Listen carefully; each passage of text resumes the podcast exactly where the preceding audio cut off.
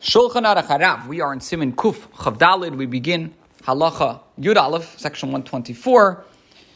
We are learning the 11th halacha. We started yesterday this halacha, which explained that someone should not respond with what's called a snatched amen, amen chatufa, meaning pronouncing the amen as if the aleph were vocalized with a chataf komatz, but rather as a full komatz. Similarly,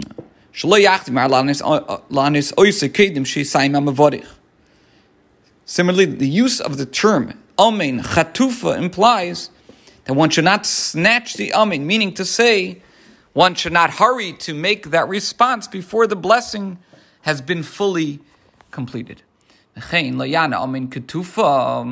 one should not respond with a clipped amen. What does this mean? Shemachzer kriyas hanun um,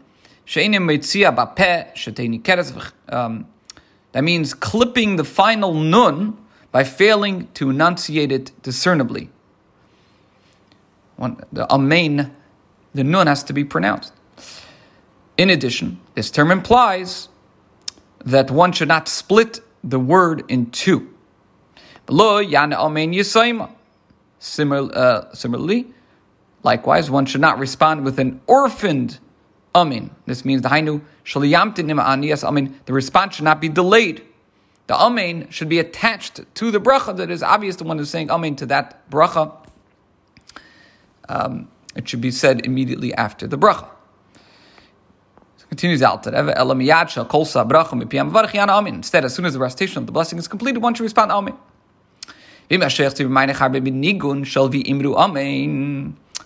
So, what do you do if the Shliach Tzibur prolongs the chanting of the phrase V'imru Amen, which happens? So then, Yemer Miyad Amen, right away you should say Amen. Ki Arochas Anigun Harbe Huefsik, because uh, once, uh, the protracted melody constitutes an interruption.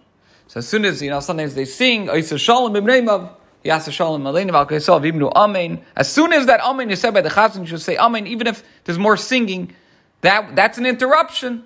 That, that would cause it to be amen yisayim, a a, a um, orphaned amen. Uh, if if the so the amen has to be said immediately after the word amen is said. In the same way, a response of amen is considered orphaned if one made it without hearing the blessing from the person reciting it.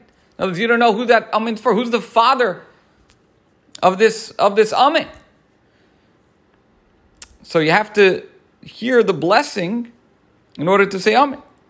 Even though he knows which blessing is being recited, that doesn't help. You have to hear it. When does this apply? That is when when he is obligated to recite the same blessing and wishes to fulfill his obligation by responding Amen to the blessing being recited. If, however, the listener is not obligated to recite it, in other words, he does not wish to fulfill his obligation by listening to it, so then he may say Amen in response to any blessing, even though he did not hear it, and even though he did not know which blessing it is. Some authorities differ and maintain that if a person does not know to which blessing he is responding, his, his response is considered to be an orphan Amen.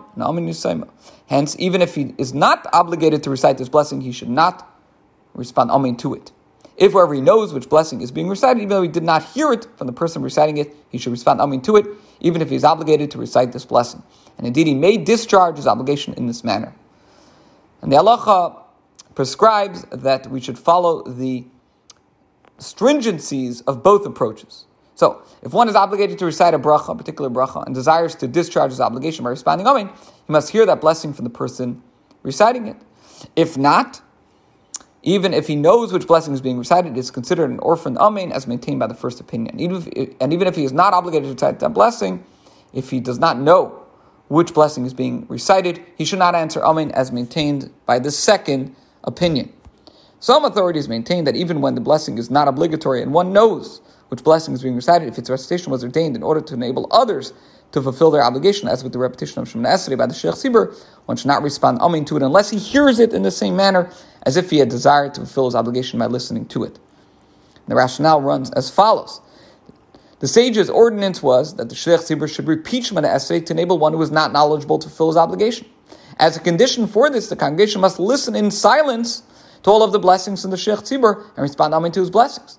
Hence, there is an obligation to hear them from the Sheikh Tzibur, even if one has already recited um, Shemoneh Esrei. Mitzvah Hashem will discuss uh, how this applies to the communal Torah reading in the next year. This concludes today's share.